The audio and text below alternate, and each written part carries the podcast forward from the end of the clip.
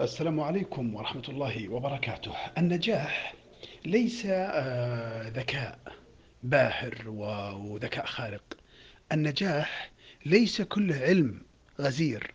لا النجاح في الحقيقة هو إصرار، هو عزيمة، هو عمل دؤوب، هو عرق للوصول للهدف.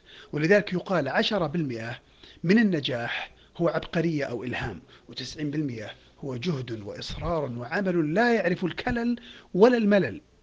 فإذا كنت تريد النجاح الشيء الرئيسي والعنصر الأول والأخير هو أن تكون رجل عندك إصرار أو امرأة.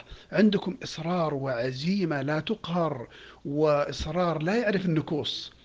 وعمل متتابع عمل إثر عمل ليل إثر نهار يوم بعد يوم شهر بعد شهر ستحصل على النتيجة ستحقق النجاح فعلا.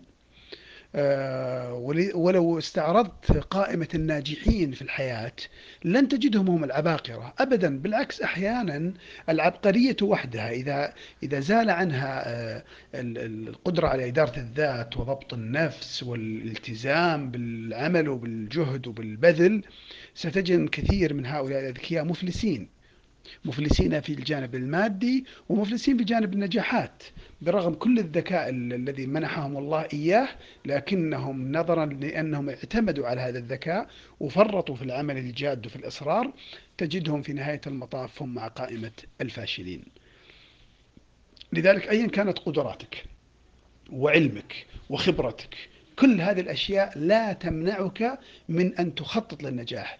إذا توفر شيء واحد أن عندك عزيمة لا تقهر وإصرار لا يعرف الكسل ولا النكوص تمنيتي لكم بنجاح باهر وإصرارا على وصول الأهداف وصولكم لأهدافكم. والسلام عليكم ورحمة الله وبركاته.